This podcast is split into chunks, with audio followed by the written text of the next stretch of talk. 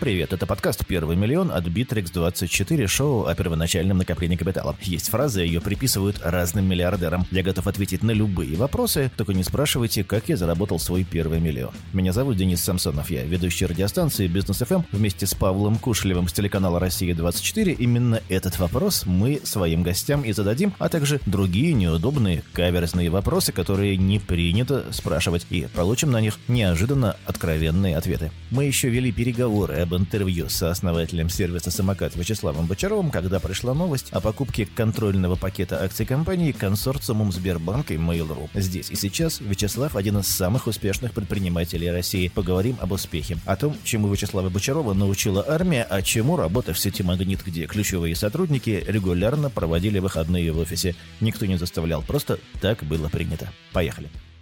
Вячеслав, добрый день. Сегодня попробуем раскрыть вас с неожиданной стороны. И начнет мой коллега с, может быть, неожиданного вопроса. Да, страшно неожиданный вопрос. Здравствуйте, Вячеслав. Шоу называется «Первый миллион», но первый рубль был в вашей жизни. Я так понимаю, что это было в школе, наверное. Я просто смотрел интервью о том, что самокат-то родился я так понимаю, лет 20 назад, 25, когда вы Кока-Колой на перекрестках торговали, так ли это? Это был первый рубль или что-то было раньше? Да, это уже больше, чем а, по 25 лет. Это почти, по, по, почти 30 лет, даже больше, чем 30 лет. Это история 91 -го года, когда по, на пересечении ныне Покровки и а, Садового кольца стоял ларек, в котором продавалась а, фанта и пепси-кола. Мы покупали пепси-колу и фанту по, там по 19 рублей, и тут же на перекрестке на светофоре продавали по 25. Это было так, да. Можно сказать, что это были первые деньги, да. Это большие были деньги, и, кроме всего прочего, я правильно понимаю, а вы не на самокате тогда были? Вот вопрос к ларьку. Нет, Ездили. но, слушайте, тогда в Москве уже появлялись пробки, и на пересечении Садового кольца уже, по, уже, уже, уже стояли машины. И нет необходимости было передвигаться по, на самокате, поскольку 5 метров, 10 метров от перекрестка стояла этот, э, эта палатка, там мы покупали и по, тут же в пробке продавали желающим перенести жару, людям продавали охлажденные напитки. Чего я не могу понять? Э, это очень типичная история для, ну, скажем, американского миллионера, который любит рассказывать, как начинал с того, что продавал коку на перекрестке, что-то очень простое, потом все больше, больше, больше и рос. А ваша карьера сделала неожиданный поворот. Как человек, который начинал с продажи прохладительных напитков в пробке, гениальная идея, вдруг пошел в армию. Что случилось? Ну, во-первых, я был школьником, когда возникала эта идея, и она родилась как-то сама собой. Просто мы смотрели на что-то, видели, и как-то пришла... Мне и моему однокласснику пришла такая идея. А в армии, наверное, потому что... Потому что у меня отец был военный, и мы какое-то время жили в Москве, действительно, три года. И вот в, это, в этот момент у нас а, происходили разные предпринимательские начинания. То мы, по, то продавали пепси-колу и колу на Покровке, то мы по, на Сухаревке мыли стекла а, автомобилем. В общем, идей, идей было много. А, еще успевали как-то учиться. Вот. А потом мы уехали по, из Москвы, потому что отца перевели перевели в... Э, уже тогда Владикавказ назывался этот город. Мы туда переехали. И э, я попал в какую-то там э, определенную среду, когда ты живешь в военном городке, когда ты находишься в среде военных. Ну и, в общем, как бы сам по себе выбор лег в эту сторону. О чем я, кстати, не жалею. Это мне очень сильно помогло потом. А вот, кстати говоря, не жалеете, не жалеете или радуетесь? Этот опыт военного, опыт управления э, солдатами, подчиненными, он в вашей карьере и менеджера, и предпринимателя помог, ну или, скажем, просто не мешал? Слушайте, он точно мне помог.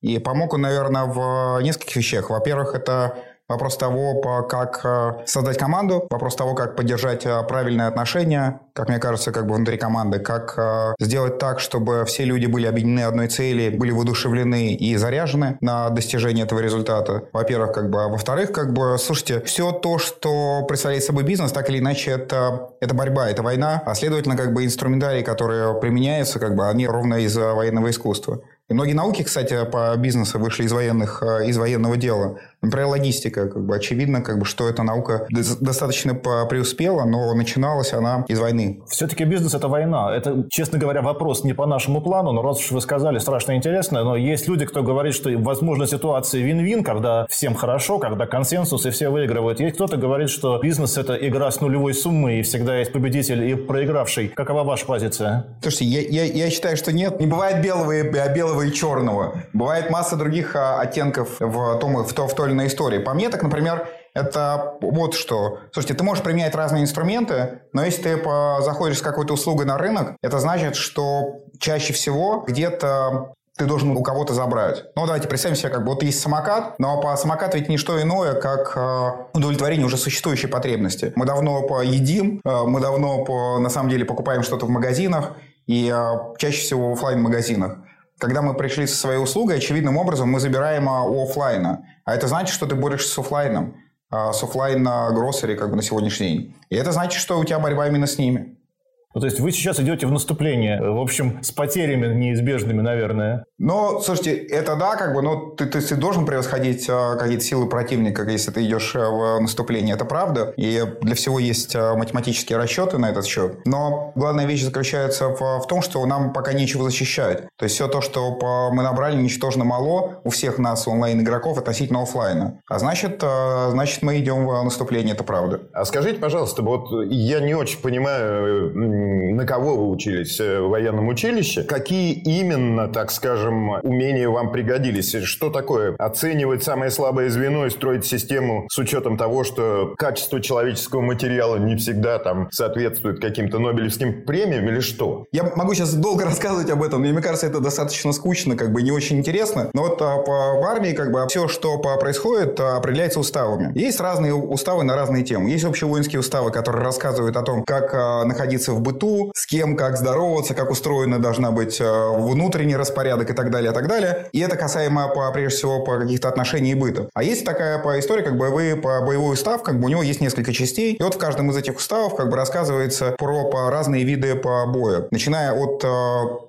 самой по маленькой единице организационное отделение, заканчивая там полком, дивизией, армией и так далее. И по, каждый раздел из этого поговорит. Например, там, отделение в обороне, отделение в наступлении, отделение на марше и так далее, и так далее. И везде по, у всего есть а, регламенты и есть а, понимание, как должен действовать в той или иной среде командир. И начиная от того, как оценить обстановку, провести рекогносцировку, уяснить задачи по своего подразделения и так далее, и так далее. То есть большой список вещей, которые как бы нужно проделать. Ровно по тем же принципам ты можешь подходить к задаче, которая стоит перед тобой, перед твоей организацией. Но главная вещь как бы заключается в том, как правильно применить эти инструменты. Внезапность, нестандартность, а, ход мышления. Как бы. Это уже какие-то особенности, которые ты приобретаешь по пути. Скажите про вашу историю работы в «Магните». Изучал вашу биографию по вашим интервью, и ну, впечатление, что вы Войдя в магнит, вошли в чудовищный скоростной социальный лифт, который просто вас за несколько лет вынес на самый верхний этаж. Это везение или это ваше какое-то особенное свойство или обстановка в компании или HR в магните так здорово работает, что э, выделяет людей способных и стремительно поднимает их сквозь все этажи? Во-первых, там много всего сошлось. Прямо вот очень много всего сошлось. И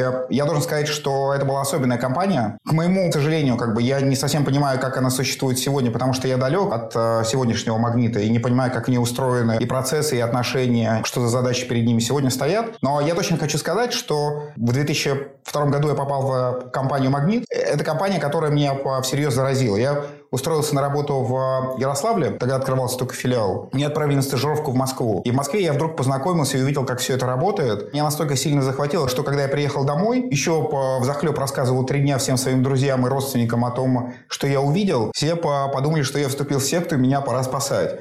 Но это действительно компания, в которой был очень сильный дух. Компания, в которой действительно царила предпринимательская среда. Это очень важно было для развития. Я попал в очень, в очень благоприятную среду. Компания росла, компании нужны были люди, компания росла по достаточно интенсивно, компания росла в регионы, компания росла внутри по каждой отдельно взятой территории. И все это была очень благоприятная среда для развития. И да, как бы лови момент, делай больше, чем все ожидают от тебя, и ты получишь а, какой-то результат. Ровно по этому принципу существовал я. Вот мы обсуждали с Павлом перед эфиром. В армии, насколько мы понимаем, мы люди сугубо гражданские, есть некая пропасть э, между майором э, и полковником. До определенного уровня люди растут автоматом, а дальше должно что-то случиться. Вот есть ли в карьере менеджера в такой вертикально организованной структуре какой-то момент, когда вы переходите рубеж, и вы из какого-то предыдущего уровня уже попадаете в стадию, ну, скажем, скажем так, номенклатуры, что ли. Да, где там Академия Генштаба такая? По крайней мере, в Магните, где она была. В армии есть такая шутка, когда преподаватель выступает перед курсантами, говорит, «Э, служите, ребята, служите. Пока все разберутся, что вы дураки, вы уже майор. Пока поймут, что с вами делать, вы уже полковник. Вот такая шутка существует в армии. Но эта шутка всегда только по отчасти шутка. Что касаемо по компании, в тот момент как бы она менялась, как бы вы понимаете, что как бы чем, а, чем быстрее развивается компания, тем а, большее количество людей в ней появляется. И тем больше, с одной стороны, возможностей, а с другой стороны, как бы тем более ограниченный круг людей, с которыми ты можешь общаться. Ты уже не можешь общаться со всеми. Мне сложно сказать, когда это происходит. В моем случае это произошло, наверное, в тот момент, когда, там, не знаю, я стал директором филиала. Мы стали относительно часто общаться с руководителями компании. Я имею в виду директора филиалов. Потом э, я стал директором региона, потом переехал в головную компанию и занимался разными вещами.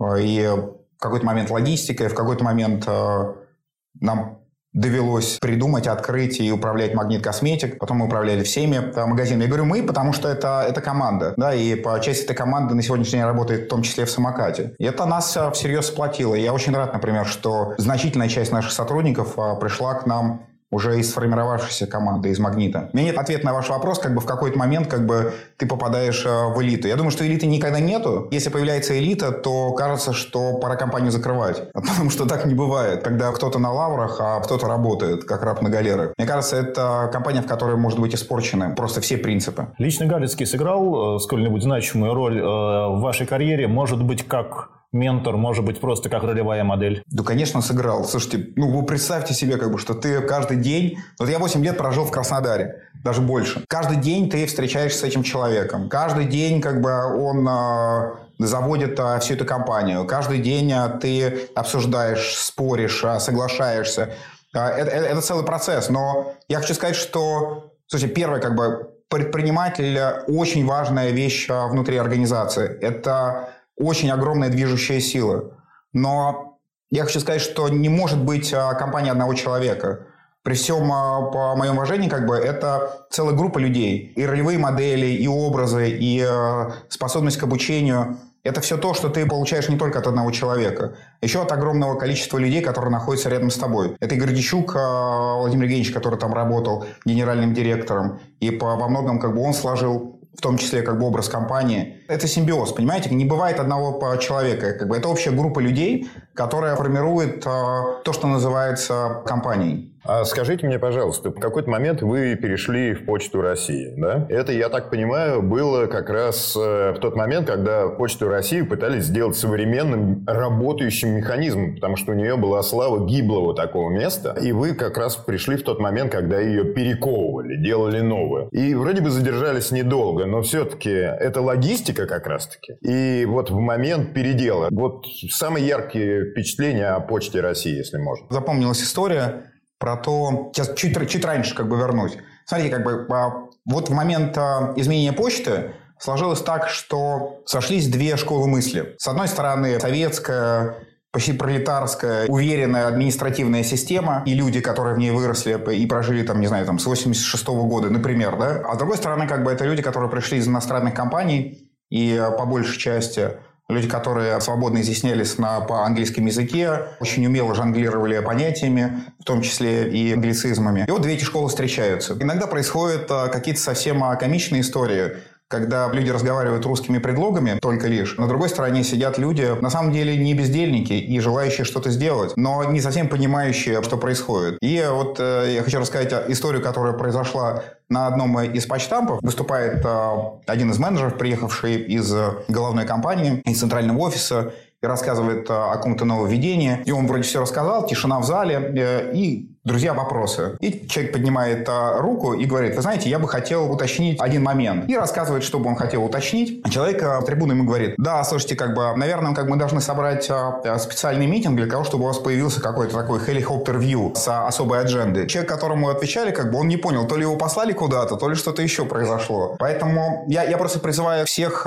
смотреть на своих собеседников, как бы, и постараться рассказывать и общаться э, языком людей, которые вас слушают. Это очень-очень важно. Вот, наверное, что я хотел рассказать про Почту России в тот Но момент. Выглядит это просто как гэг, по-моему, был такой, то ли у я не знаю, у каких-то наших анекдотчиков телевизионных, может быть, у Comedy Club. Прибить или приклеить, я помню, да, такая история вот, была. Пример, Но а, Слушайте, выглядит я, это я... как сумасшедший дом. И при этом, я так понимаю, в Почте России вы не сильно долго задержались, но встретили там сооснователя самоката, человек, который стал, э, так скажем, вашим партнером по бизнесу и, в общем, другом. Ну, слушай, первое, я бы хотел сказать, что вот эта комичная история, которую я рассказал, при этом я хочу сказать, что та команда Почты России, которая в тот момент была, это действительно очень талантливые, сильные люди с большой фантазией и талантом. И очень много всего было сделано. И я хочу сказать, что во многом а, все то, что происходит сейчас в Почте России, было заложено именно как раз в то время ребятами. И многие из них очень сильно продвинулись и реализовались не только в Почте, но и в других организациях.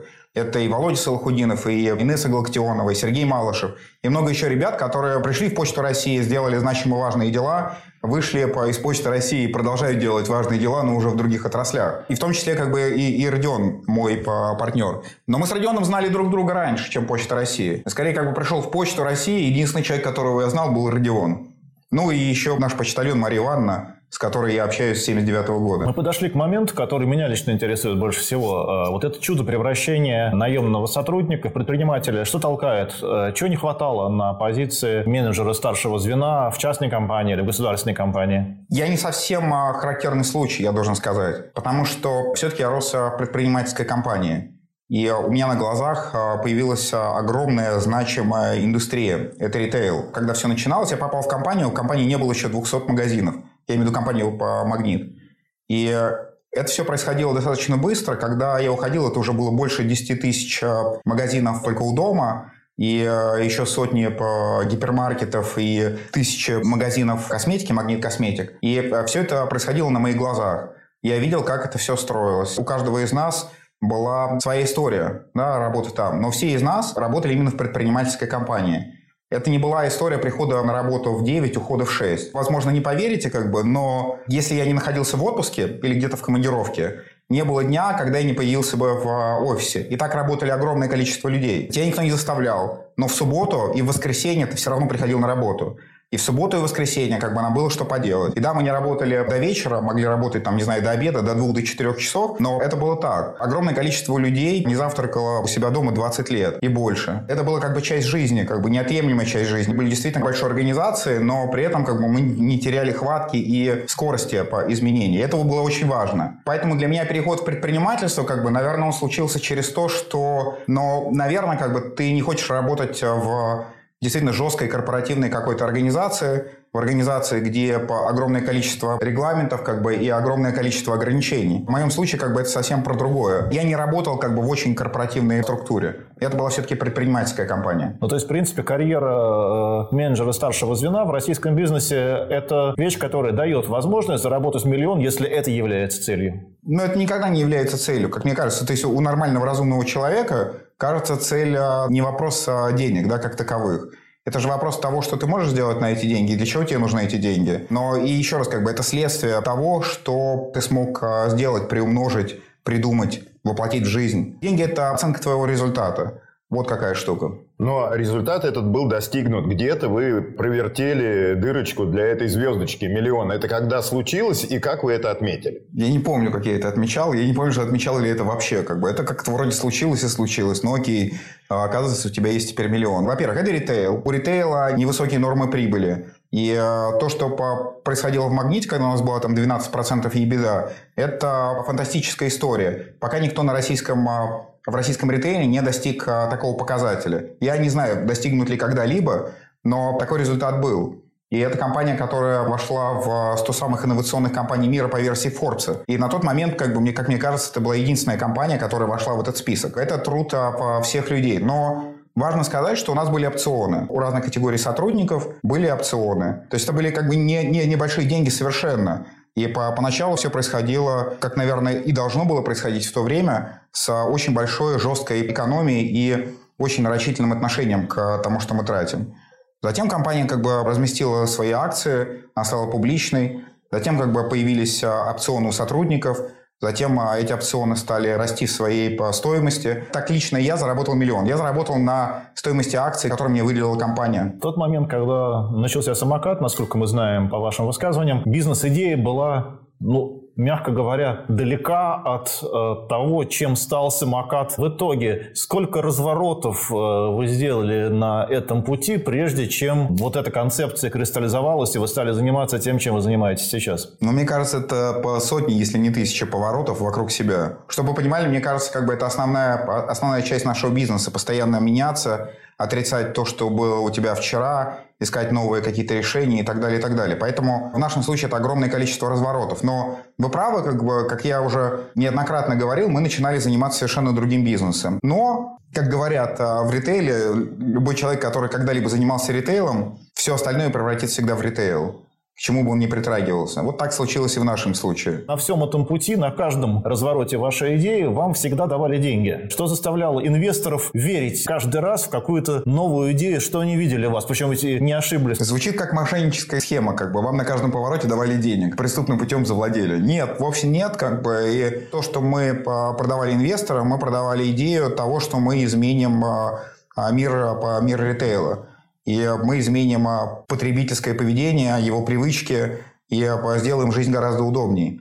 И а, для всех, очевидно, стал момент, когда мы поняли, что мы как водопровод. То есть все то, что человеку нужно для жизни, должно попадать к нему мгновенно, как вода из крана. И вот эта история как бы и стала, наверное, главной, в которую люди готовы были поверить. Это так. Скажите, вы всегда произносите слово «мы». То есть это вы и ваш э, сооснователь и партнер Родион. Я это, это в целом компания. Как бы это, это даже не я и Родион, это все вместе. Но... И это, это большая компания, поверьте. Понятно, понятно. Но все-таки вы лидеры. Ну, у лидеров все-таки, несмотря на то, что он ведет за собой людей, есть какая-то отличительная способность. Вы какие-то разные должны быть супергерои. Какое у вас там суперсвойство? Что вы там летаете, там, а, окрыляете людей словом или правильно строите логистические цепочки? И в чем суперспособности Родиона? У нас такой дуэт псих и зануда. Э, назовем это так. Вот я псих, ярко выраженный, может быть, даже со справкой, я не знаю. Но, слушайте, это, это вопрос того, что, с одной стороны, у нас есть одна общая база наших моральных ценностей и взглядов на жизнь. И она единая, она совершенно нигде не отличается у нас э, друг от друга. Но, с другой стороны, как бы у нас есть разные методы, и у нас есть разные способы, и у нас есть разная степень э, возбудимости, чувствительности к тем или иным вещам и так далее. В моем случае мне очень повезло, и я никогда не искал а, человека, который будет а, сто процентов походить на меня. Во-первых, это невозможно, во-вторых, скучно, как бы, и в-третьих, как бы, что тебе это даст. Тут скорее как бы должен человек, который тебя э, дополняет в этом смысле. Если я могу как-то разогнаться, не знаю, завести так далее, как бы Родион способен переосмыслить все, переложить это все в какие-то новые образы, может э, создать э, какую-то более обдуманную штуку и так далее. Это все по симбиоз. Где-то где я его торможу, где-то он меня заводит. Общая коллаборация, которая дает э, пока нам успешность. Вот, э, как вы сказали, я в данном случае не нападаю. Военный псих и зануда. Я не знаю предысторию, может быть, сейчас скажете, откуда к этому организму присоединились, так скажем, хипстеры или даже протохипстеры, потому что в какой-то момент обладателем небольшой доли стал Осколков Цинципера, человек, который сделал афишу. Главный ваш нынче конкурент или один из главных возглавляет его красильщик, это тоже афиша. Откуда в этом направлении вдруг возник вот эта вот колонна из э, хипстеров? Это как случилось? Вы считаете Хапа Илья хипстер? Я думаю, что он э, родоначальник хипстеров. Хорошо, окей, теперь я буду знать. Но слушайте, Илью мы знаем давно. Я должен сказать, что Илья как раз тот самый человек, который нас познакомил с Родионом, за что ему очень сильно благодарен. А мы каждый по отдельности знали Илью. Я знал его по, с одной стороны, по Родион знал по, с другой стороны Илью. Вот Илья нас познакомил в какой-то момент, еще до Почты России, поверьте, это было а, задолго до этого. Слушайте, нам есть о чем поговорить с Ильей. И, и, если как бы у вас а, создался образ просто человека, который с квадратной головой в случае меня, при этом бегает по офису и орет, как бы, ну, все, все не так однозначно, ровно как и по, про Родиона. Поверьте, как бы, что у нас есть огромное количество мест, в которых мы находим общий язык, разговариваем и обсуждаем, и э, чувствуем одинаково те или иные вещи. Илья – тот человек, с которым нам тоже комфортно. И в случае с Ильей как бы была история про то, что Илья помогал нам создавать брендинг, Илья помогал создавать нам э, образы, которые мы в последующем э, использовали, и делал для нас огромное-огромное количество работы. Собственно, как бы, поскольку у нас не было большого количества денег для того, чтобы рассчитываться с Ильей за, его, за услуги его и его команды, Поэтому мы рассчитались с ним долей внутри компании. Вот так, так Илья Сколково Цинципер появился в нашей организации. Вы упомянули моральную платформу, на которой вы стоите со своим партнером, а, общую систему ценностей. Нельзя ли по ним пройтись, может быть, совсем коротко? Да, слушайте, тут все очень просто. То есть, первое, как бы мы должны быть э, честны друг с другом. И если что-то тебе не нравится, скажи об этом прямо в глаза. И э, это способ э, что-то обсудить, но это абсолютно должны быть чистые, открытые отношения, раз – Второе, как бы, мы не собираемся быть э, обманщиками относительно любых э, других э, людей и окружающей среды. Мы не хотим никого обманывать. Поэтому мы всегда были честны перед нашими инвесторами, перед сотрудниками и так далее. И это не какая-то особая заслуга, мне кажется, так и должно быть. Ничего уникального здесь нет. Это просто вопрос, как мы смотрим на жизнь. И да, как бы мы оба хотим сделать что-то важное, что может изменить жизнь людей. Вот, наверное, самые важные вещи, которые нас а, объединяют. А скажите, если это возможно, как вы себя ощущаете как компания сейчас? Потому что мы вообще подумали, что вы должны быть похожи на серфера. Человек, который поймал самую высокую волну, и в 20 год, что, 20 раз вы выросли, да, там? Вам сейчас не страшно, что вы подъезжаете к берегу или к рифам, или еще что-то? Вот расскажите, как компания чувствует себя сейчас, когда пандемия кажется, ну, истончается в нашем восприятии. Слушайте, вот вы знаете, как бы мы достаточно быстро и серьезно росли до пандемии. Это были десятки процентов. И э, это рост, э, который был очень предсказуем. Э, когда наступила пандемия, мы действительно ускорились. Ускорились достаточно сильно, и это перешло в сотни процентов роста. Но важная суть заключается как бы в том, что это всего лишь усиление нашего маркетинга, к сожалению. Как бы так случилось, что произошла такая беда. А, на нашей планете. И а, на нас это сказалось тем, что вчера мы должны были объяснять людям, зачем им нужна эта услуга, и те, кто по нас слышали, пользовались и оставались с нами практически навсегда, а в момент начала пандемии оказалось, что этих объяснений не нужно. Теперь люди понимают, зачем нужно прямо здесь и сейчас. Самый напряженный и самый большой рост, конечно, случился на а, прошлую по весну. Это очевидно как бы для, для, для всех. Но потом наступило лето, когда, по большому счету, всех выпустили на улицу, все существовали без ограничений, ну, может быть, какие-то совсем мелкие ограничения случались.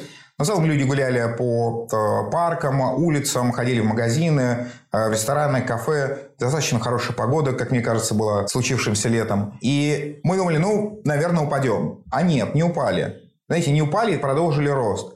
Продолжили рост э, на том же уровне, который он был до пандемии. И э, да, как бы наступила осень, а стало холоднее, мы ускорили наш рост. И это совершенно нормально. И в нашем случае ничего не может быть э, более лучшим маркетингом для нас, чем плохая погода. Как только случается плохая погода, можно выключать весь маркетинг. И да, конечно, это усиливает нашу привлекательность. Но я хочу сказать, что мы росли и продолжаем расти и после пандемии. То есть мы не упали, мы даже не скорректировались ни на 1% вниз. Мы продолжили, продолжили расти. Знаете, как это все равно, что рассуждать вот опять про водопровод, когда если бы стала хорошая погода, и люди перестали бы пользоваться водопроводом. Или пандемия закончилась, и все говорят, ну все, теперь я не буду пользоваться водопроводом, теперь я пойду к о реке, и там будут набирать воду. Ну хорошо. Это ровно из той же серии. Это понятно, но с другой стороны, вы, там было ощущение, наверное, какой-то чрезвычайной ситуации, когда спрос вырос во сколько-то раз, а у вас нет людей, вы непонятно, где их должны искать, непонятно, как этот маркетинг делать, потому что офлайново ничего невозможно. Вот этот вот э, кусочек, он пришелся, наверное, на март или на апрель, я так понимаю, ровно год назад у вас был режим чрезвычайного положения. Скажите, там кто лидировал? Зануда или военный? Как вот нужно было взять взять и сделать это невозможное. Да, я настаиваю по, все-таки называть меня психом, но, но, но тем не менее. А, слушайте, вы знаете, это опять не история про одного человека, потому что, с одной стороны, как бы ты мобилизуешь все человеческие ресурсы, которые существуют э, и которые работают в офлайне. Это курьеры, это наши сотрудники, это там supply chain, который должен работать э, на больших мощностях мгновенно. Но это все бесполезно, если ты не добавляешь технологии. Родион как раз тот человек, который подхватил, быстро мобилизовался с точки зрения пересмотра приоритетов, пересмотра того, что должно сейчас запуститься в первую очередь, что во вторую. И одновременно с этим мы серьезно улучшились в наших технологиях. И это это действительно как бы общий результат команды. Говорят, э, что резкий рост может быть э, не меньше проблемой, чем резкое падение. Э, это правда? Ну и вот судя по тому, что вы говорите, для вас это каким-то особым шоком не стало. Да я привык просто жить в, в состоянии, когда что-то должно происходить всегда. То есть вы поймите, как бы я же все-таки пришел там из, из компании, которая росла огромными-огромными темпами, открывала тысячи точек в год. И это всегда был такой взрывной бурный рост. Это, кажется, кажется, как бы за 15 лет работая в магните, как бы у меня и у других ребят, оно как-то осталось в крови. Для нас совершенно нормально работать в кризисной ситуации. Да, окей, идем работать. А как работать? Вот вам нужно было в марте нанять, наверное, сколько? 10, 20 тысяч человек, 30? Сколько? Как это вообще физически сделать, если вы выйти особенно не можете никуда? Да, мы начали переводить все в онлайн. То есть все собеседования, все оформления, все проходили в онлайне. Одновременно с этим мы организовывали выездные бригады, которые могли делать, а, принимать анализы. Одновременно с этим как бы, мы организовали возможность получения санитарных книжек нашим новым сотрудникам. Это все переход в онлайн, это все переход в технологии. У нас другого выбора не было, да, мы должны были так делать. А был какой-то пиковый момент, вы помните? Вот, я не знаю, там за день наняли 5000 человек или что-то в этом роде. Ну, там, наверное, неделями надо смотреть, как бы приняли как-то тысячу человек за неделю. Так, 1200 даже, по-моему, как бы людей мы приняли за неделю. Это было. Но вы понимаете, как бы проблема же ведь не только в людях, которые должны прийти к тебе на работу. Одновременно с этим тебе нужно изменить цепочку поставок. Одновременно с этим тебе нужно изменить алгоритмы, которые рассчитывают, собственно, как бы потребность в этом товаре, потребность в людях, потребность по часам. Изменились э, часы пик. А, соответственно, как бы изменились все процессы, которые находились внутри этого Dark Store. Это огромное поле для действия. А пиком, наверное, было вот первый день объявления пандемии, и вот э, всем уже стало ясно, что сегодня выступит президент и так далее. И я помню, что я поехал по объектам нашим и э, смотрел, что происходит. И самым шоковым, наверное, было то, что ты проходишь по помещению, где стоят стеллажи с товаром, и вдруг ты видишь, как мгновенно исчезают а, товары с полок. Ты проходил буквально 5 минут назад а, в другой конец этого объекта, стоял ящик тушенки. Ты возвращаешься, уже стоит 5 банок. Или вот случилась а, история с этой пресловутой туалетной бумагой и так далее, и так далее. То есть происходило какое-то разграбление ассортимента с полок. Происходило это мгновенно, быстро. И ты видел, как отборщики бегут, собирают по несколько упаковок, по несколько банок. Ну, то есть все это выглядело достаточно так ужасающе. Это, наверное, главное ощущение от пика. Вот я своими глазами увидел, как люди сходят с ума и закупаются в прок. Скажите э, историю, которая страшно интересует э, огромное количество предпринимателей в России. Что нужно сделать, чтобы получить э, старшим партнером Сбербанк? Каким образом это устроено? Кто на кого выходит? Кто кому делает предложение? Кто к кому заходит? Как? Звучит как вопрос из э, журнала Лиза, э, типа как познакомиться с богатым мужчиной. Да. Поскольку мы достаточно ну, шумные были и э, в, в самом начале, в том числе, поскольку мы заявлялись о себе, и поскольку мы достаточно быстро росли, и эта услуга казалась привлекательной, у нас были разговоры с разными организациями, в, начиная от Яндекса и вот заканчивая Мейлом и Сбербанк. И в какой-то момент мы договорились и получили предложение, поскольку ребята формировали пакет своих компаний, в которых они верили, мы вошли а, в число тех компаний, которые могли ответить на а, вопросы, как им победить в той или иной отрасли. Но главная, наверное, вещь как бы заключается в том, что, слушайте, нужен, в первую очередь, нужен а, хороший продукт, в который ты сам веришь и в который могут поверить все остальные.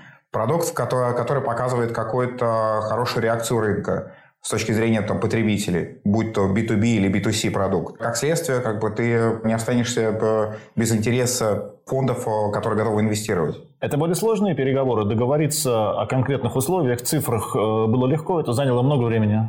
Во-первых, все, все делится как бы на несколько стадий. Сначала вы говорите, в принципе, как бы об идее, оценке и о каком-то термшите, который вы получаете.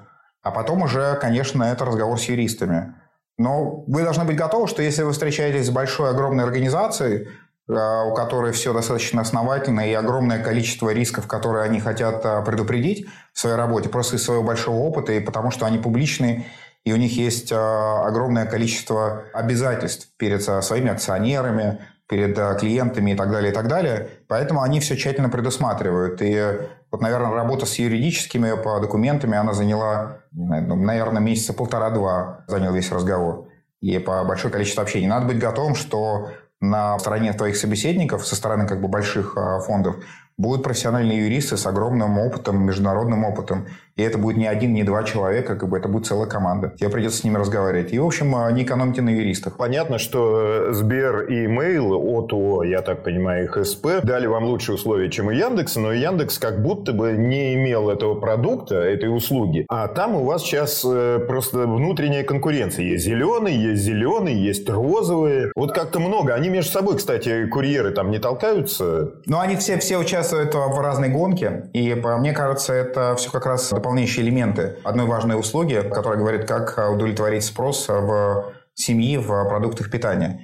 И смотрите, есть гипермаркеты, есть потребность. Это разные миссии покупок. Есть миссия, по которой говорит, слушайте, я хочу купить из большого, большого широкого ассортимента, а еще лучше, как бы, если это будет очень низкая цена, очень выгодная цена, и я готов купить впрок и готов купить большой запас товара. И это поход в гипермаркет, это все то, чем занимается на сегодняшний день а, Сбермаркет. Очень хорошо, достаточно долго и на большой территории страны. Есть э, самокат, который говорит, я твой магазин у дома, понажимай кнопки прямо здесь и сейчас, и ты получишь результат практически мгновенно. И это разные миссии по покупке, которые, по, которые существуют. Есть Delivery Club, который, в принципе, исполняет совершенно другую роль. Он такой агрегатор, он marketplace как бы для любых офлайновых сетей, которые существуют. И э, они скорее как бы про то, что э, если у тебя есть э, привязанность к тому или иному офлайновому игроку, и ты очень привык именно к его ассортименту, очень хочешь получить как бы именно его товары и доверяешь этой услуге, Пожалуйста, как бы ты можешь это сделать э, через нас, будь то ресторан или будь то магазин. Это не вопрос внутренней нашей конкуренции. Мы скорее как бы дополняем а, друг друга и работаем в одном направлении, но с разными миссиями. Правильно ли я понимаю, что доведенная до абсолюта идея самоката – это последняя миля? Это некий склад, магазин на районе, через который может проходить все. И Сбермаркет, и Delivery Club, если это не скоропортящийся, еще что-то, потому что это возможность удовлетворить ну, какие-то э, клиентов в то окно, которое у него есть именно для приема, я не знаю, курьера. Не, не ждать там миллиона, а можно через ваши же склады прокачивать все. Это же, наверное, предел, так скажем, развития этой технологии. Или я неправильно все понимаю? Я не назвал бы это пределом. Не очень нравится слово «предел». Я скорее бы говорил о том, э, что вот есть такая, есть, есть такая возможность. Слушайте, все то, что называется дарксторами э, сегодня, это часть городской инфраструктуры. И вот такая часть городской инфраструктуры а, должна появиться в каждом отдельно взятом локальном районе большого города. И через это большое покрытие этой инфраструктуры могут прокачиваться товары не только самоката. И да, там могут доставляться по посылке сторонних продавцов и производителей, и не только продуктов питания. И да, конечно, как бы мы можем доставлять а, заказы по Сбермаркета, и да, мы можем доставлять а, посылки Сберлогистики. Слушайте, там огромное количество возможностей, которые мы сейчас используем. Вы тестируете какую-нибудь фантастику? Вы присматриваетесь к роботам-доставщикам, к самобеглым коляскам, чтобы вот эту проблему последней мили решить, но максимально технологично? Наверное, как бы можно сказать, как бы к марсоходам а, можем присматриваться, но весь вопрос заключается в том, что у всего есть определенная экономическая эффективность. На сегодня сегодняшний день как бы использование подобных гаджетов на сегодняшний день не несет в себе экономического эффекта, потому что даже по, приехать на по таком ровере к подъезду, это значит, что поломать э, пользовательский опыт. Человеку все равно придется спускаться по лестнице, в лифте, выходить из подъезда, доходить до этого робота, получать э, свою посылку. Мы, к сожалению, как бы пока про другой опыт. Это опыт, который, слушай, не выходи из дома, не выходи из комнаты, не совершая ошибки. Э, нажимай на кнопку, и мы тебе принесем это все так же быстро, как э, стакан воды из-под крана. И э, пока мы не видим существенных, случившихся уже экономически эффективных изобретений, но мы по разные способы рассматриваем. У нас постоянный research этого происходит. Мы очень внимательно наблюдаем за по рынком подобных технологий, роботических прежде всего. И Родион очень глубоко в материале один из двух нас, кто действительно как бы создавал промышленных роботов. А если верить э, публичной информации, э, у вас сейчас ну, скажем так, отнюдь не контрольный пакет э, в предприятии после вашей сделки со Сбером. Вы не задумываетесь над судьбой Стива Джобса, который в какой-то момент стал чужим в собственной компании и утратил позицию SEO в Apple? Ну, вопрос, как бы, должно ли было бы так состояться или нет. Ну, как бы история знает э, немало ответов, когда действительно так случалось, что иногда людям э, легче и важнее как бы покинуть компанию на время для того, чтобы вернуться в нее. Мы не знаем, как произойдет дальше, и загадывать э, это не наш метод. Давайте поживем, увидим. Пока мы не видим таких опасностей. То есть вы не видите пока краткосрочной перспективе будущего, в котором ваши компетенции станут уже недостаточны для того, чтобы управлять тем бизнесом, который вы придумали и создали? Для нас э, с Родионом э, история самоката это скорее шаг, э, шаг назад с точки зрения по количеству процессов э, и объема управления, с которым мы сталкивались раньше. Если бы я откликался на все предложения, которые мне получаю, поступают от хедхантеров, поверьте, я, наверное, управлял бы по больше компаний, чем самокат, как и Родион. И в данном случае разговор о том, что у нас может быть недостаточно компетенций, возможно, справедлив, но пока мы не понимаем, где эта точка.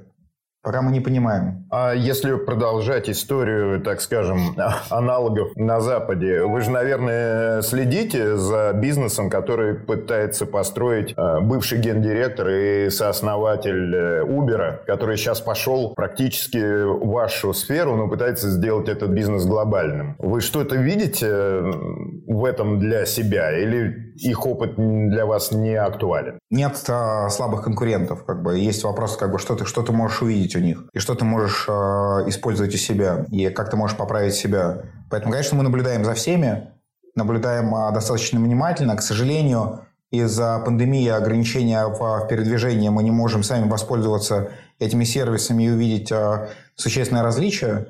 Поэтому по, пока, по, пока достаточно затрудненная работа по исследованиям, но мы, по, мы, мы, мы в ней участвуем. По свод-анализу вообще рекомендуют периодически э, смотреть на те угрозы, которые есть э, у бизнеса. Что вы сейчас воспринимаете угрозами для развития самоката?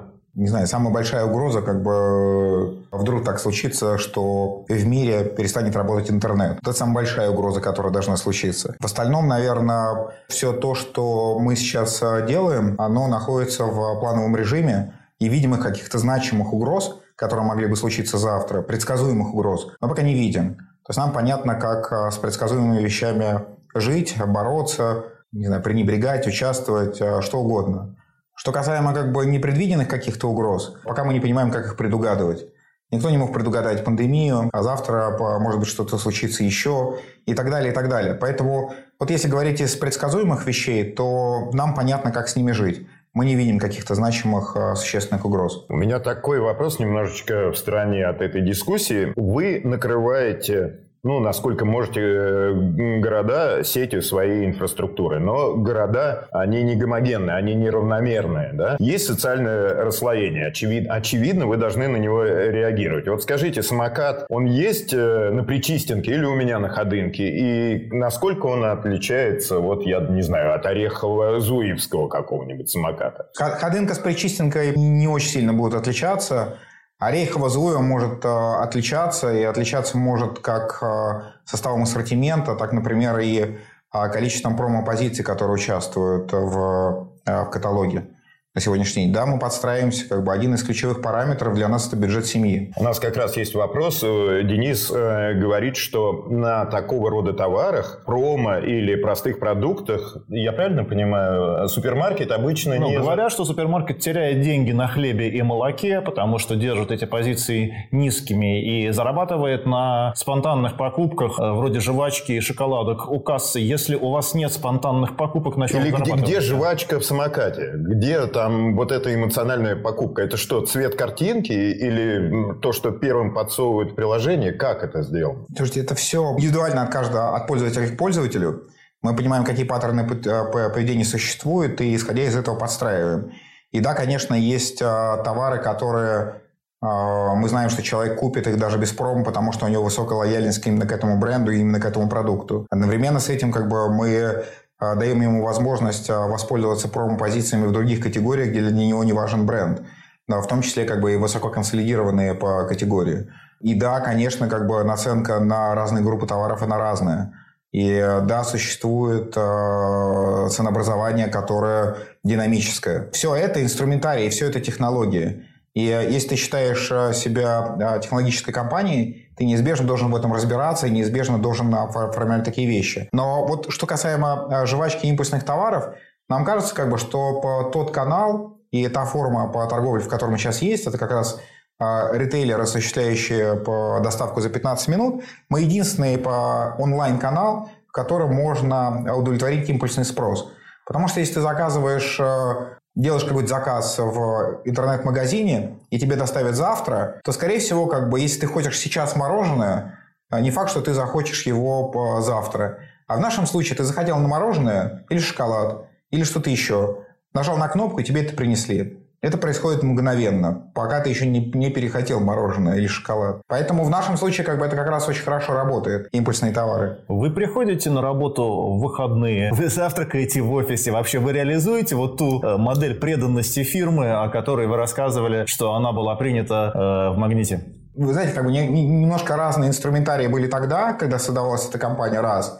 И второе, как бы немножко разная была среда пандемия, наверное, очень сильно разрушила все привычки и э, поведенческие паттерны, которые у нас случались до этого. Вы же понимаете как бы прекрасно, что огромное количество времени мы провели все по нерядным с друг другом в офисе, а находясь э, в своих э, домах, квартирах, иногда даже в разных городах. Поэтому в нашем случае офис стал уже точкой, в которой мы встречаемся для того, чтобы что-либо обсудить для того, чтобы провести какие-то офлайн встречи.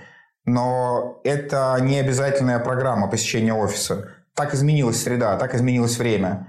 И э, да, я каждый день в офисе, но я не требую от этого, этого как бы от всех остальных сотрудников. Просто я участвую в большом количестве разговоров и офлайн встречах которые должны случаться. Поэтому я всегда здесь. И э, все остальные ребята нас приезжают в офис ну, по 2-3 раза в неделю, не, не, не чаще. Понятно. А у меня такой вопрос. Для вашего потребителя все-таки в значительной степени, особенно в пандемию, э, стало заметно, как меняется вид городов. Да? Вот, например, опять же, я живу на Ходынке, она прямо за полгода превратился в какое-то подобие Китая. Какое-то огромное количество людей на каких-то драндулетах. Трехколесных, двухколесных, пешком с этими штуками. Там желтый, зеленый, розовый. Э, скажите мне, пожалуйста, как вы вот, собственно, этот момент, не перемены, конечно, внешние, а как вы насчет транспорта э, заботитесь э, у ваших курьеров? Я так понимаю, что пешком и на чем-нибудь двухколесном это, наверное, разница раза в 2-3 по дистанции. Вообще у вас есть единый единый транспорт, самокаты есть какие-то? Мы пользуемся велосипедами, хотя по, очень часто мы встречаем отзывы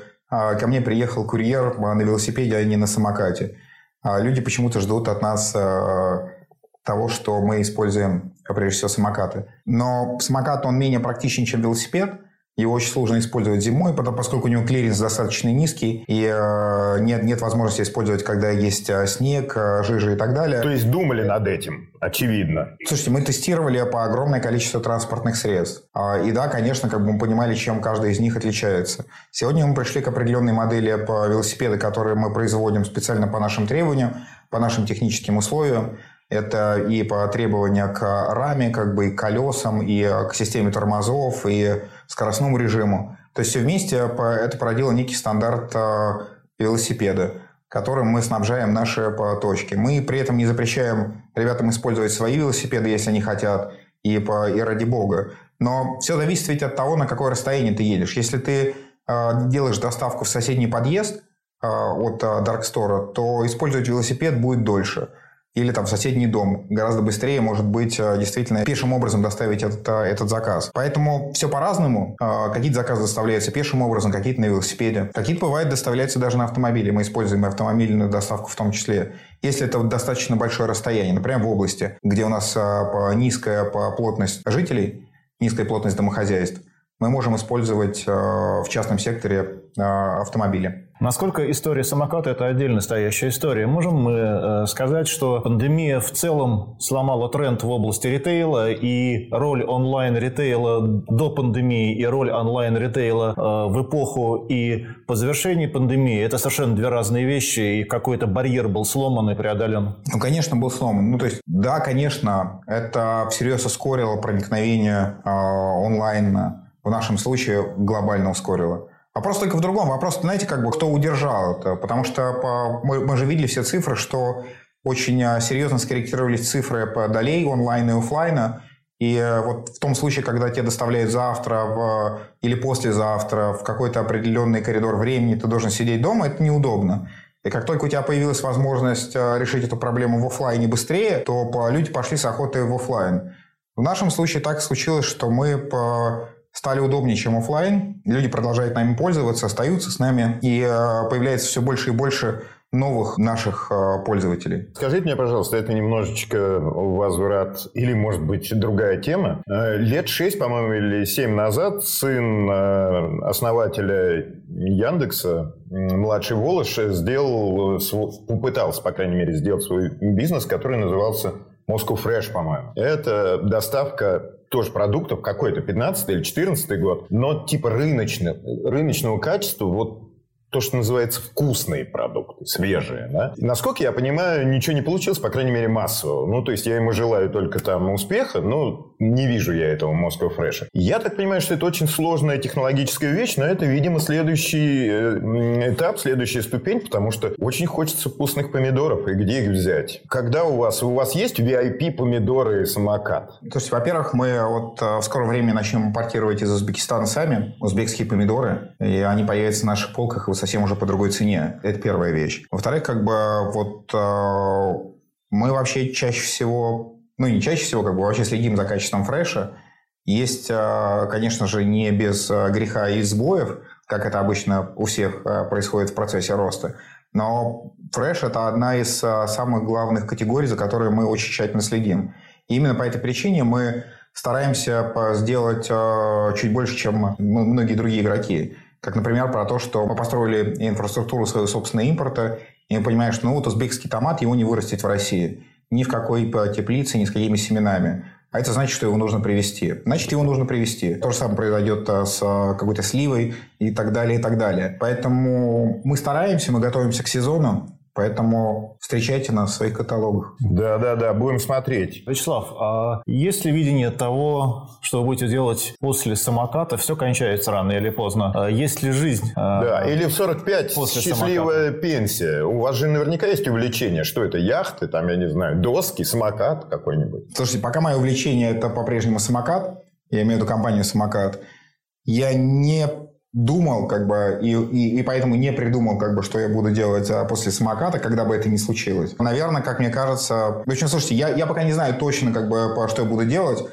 Я точно знаю, что я не буду писать никогда книжек. Это, это точно не мое. И, э, я точно, наверное, как бы не буду лежать а, на диване, где-то только лишь загорать. Я полагаю, что это будет какой-то активный образ жизни. Я не знаю, что это будет. Будет ли это какой-то а, путешествие нон-стоп, или, или, или это будет какие-то исследования, или это будет помощь миру, я не знаю. Я точно знаю, что я не буду писать книжек, и я точно что я, я знаю, что я не буду а, лежать, лежать на диване.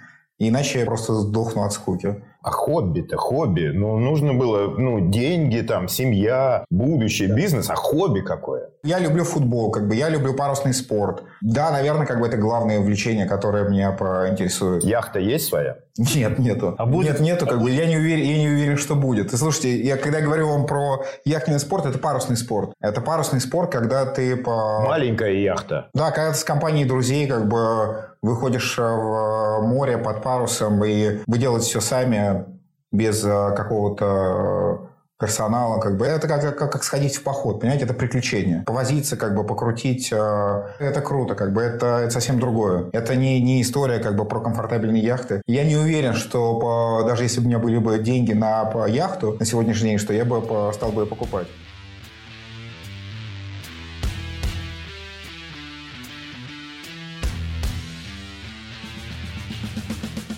На этом все. Подписывайтесь на наш подкаст, не пропускайте новые выпуски, ставьте лайки, находите нас в социальных сетях, ссылки в описании, смотрите полную версию интервью на YouTube и до встречи через неделю.